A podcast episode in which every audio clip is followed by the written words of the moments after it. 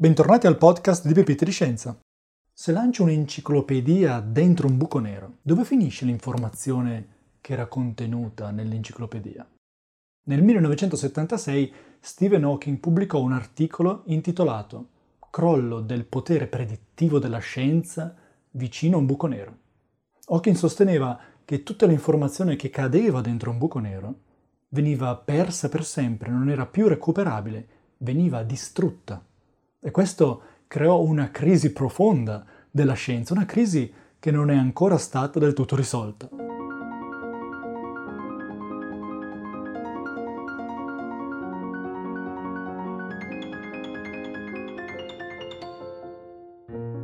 Il paradosso dell'informazione di Hawking dice che una volta che degli oggetti entrano in un buco nero, tutta l'informazione che portavano questi oggetti viene persa per sempre, viene distrutta.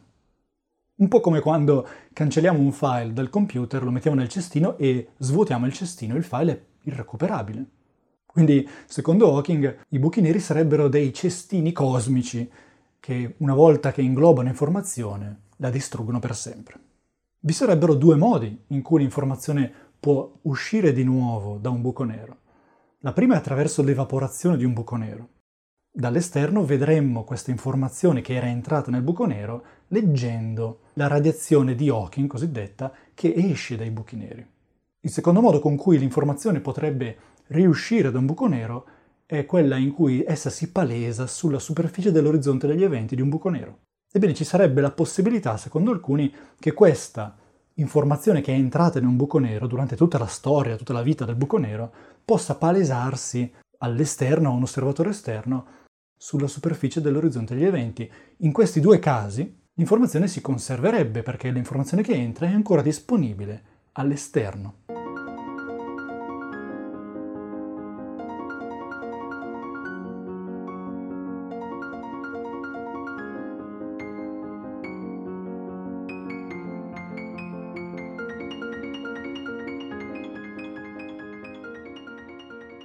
Proprio Hawking dimostrò che i buchi neri evaporano, ovvero che hanno una temperatura e che dovuto a questo emettono radiazione termica. Ogni oggetto emette una radiazione termica, ma questa radiazione non dipende dal materiale di cui è fatto l'oggetto, non sa nulla della composizione di quei corpi. Allo stesso modo Hawking sostenne nel 76 che la radiazione in uscita dai buchi neri non ricorda nulla di ciò che è entrato in un buco nero. E l'altro modo in cui potrebbe palesarsi la informazione sulla superficie dell'orizzonte degli eventi? Negli anni 70 Jacob Bekenstein propose il teorema dell'assenza di peli. Cosa vuol dire? Che la superficie dell'orizzonte degli eventi sarebbe una superficie liscia, ovvero priva di dettagli. In inglese questi dettagli furono chiamati da Bekenstein appunto peli. In questo linguaggio avere peli vuol dire presentare dei dettagli sulla superficie e l'assenza di peli vorrebbe dire che questa superficie sarebbe liscissima, che è impossibile leggere qualsiasi informazione, perché non vi è nessun dettaglio da leggere, da osservare. Hawking quindi propose il paradosso dell'informazione, tutto ciò che entra in un buco nero, tutta l'informazione che entra in un buco nero non è più disponibile e viene persa, viene distrutta. Il paradosso dell'informazione proposto da Hawking nel 76 mise in crisi tutta la scienza, dalla fisica classica alla meccanica quantistica alla relatività. Ora vediamo il perché. Ma apparentemente nessuno si interessò a questo articolo di Hawking se non fosse stato per tre fisici, John Preskill, Leonard Susskind e Gerhard Toft. Nel 97, 21 anni dopo eh, l'articolo di Hawking, Preskill addirittura fece una scommessa con Stephen Hawking, il quale si alleò con Kip Thorne. Preskill scommise con, contro Hawking e Kip Thorne che l'informazione in realtà si conservava, non veniva distrutta. E se avesse avuto ragione, Hawking e Thorne avrebbero dovuto regalare a Preskill un'enciclopedia del baseball tutta piena di informazione. Perché è così problematico che l'informazione viene distrutta da un buco nero? Perché se l'informazione non si conserva, cadrebbe uno dei principi su cui si basano la meccanica classica e la meccanica quantistica, ovvero il principio di conservazione dell'informazione il quale deriva dal fatto che le leggi della meccanica classica e della meccanica quantistica sono reversibili, ovvero permettono in linea di principio ha il tempo di andare all'indietro, di invertire tutti i processi che sono avvenuti in un datasistema e ritornare al punto di partenza. E questo è possibile perché in tutte queste evoluzioni vige il determinismo, ovvero dato uno stato iniziale si evolve verso uno stato finale concreto.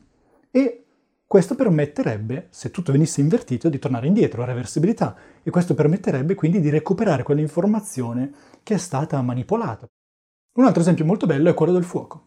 Se io prendo per esempio un documento e lo brucio, ottengo della cenere, del fumo che si crea, eh, dei piccoli pezzi di carta incenerita che svolazzano insieme al fumo, ma l'informazione, secondo la meccanica classica, la meccanica quantistica, è ancora lì.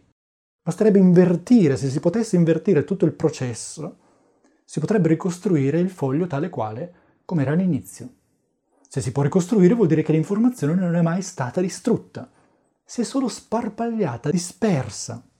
Se non fosse così, se avesse ragione Hawking, allora l'informazione non verrebbe conservata, si distruggerebbe, allora non varrebbe più la reversibilità delle leggi di natura e il determinismo da cui essa deriva. Ma non valendo più il determinismo, allora la scienza non potrà più fare predizioni su come evolve il sistema, su come evolve la natura, su come evolve qualsiasi oggetto. E quindi crollerebbe tutta la scienza, non solo la fisica. Finalmente nel 2004 Hawking ammise che Presky, Susskind e Toft e tutti quelli che si erano alleati con loro avevano ragione, l'informazione non viene distrutta. E così regalò un'enciclopedia del baseball a Preskill. In realtà avrebbe potuto incenerire questa enciclopedia del baseball e regalare le ceneri a Preskill dicendogli, visto che l'informazione si conserva, potrai sempre recuperare l'informazione sul baseball da queste ceneri. Perché alla fine Hawking si convinse e firmò quel documento in cui dichiarava sì, Preskill, Susskind e Toft avevano ragione, l'informazione si conserva in un buco nero e io avevo torto. Che cosa lo convinse? E perché Kip Thorne invece non firmò quel documento e continuò convinto della sua idea che l'informazione viene distrutta? Non perdetevi il resto di questa storia perché diventerà sempre più affascinante. Grazie per l'ascolto! Se vi piace il contenuto dei nostri episodi, vi invitiamo a lasciare una valutazione positiva e a condividere il nostro podcast. Pepite di Scienza è un podcast di Simone Baroni in collaborazione con Roberto Messuti. Pepite di Scienza è anche un canale YouTube.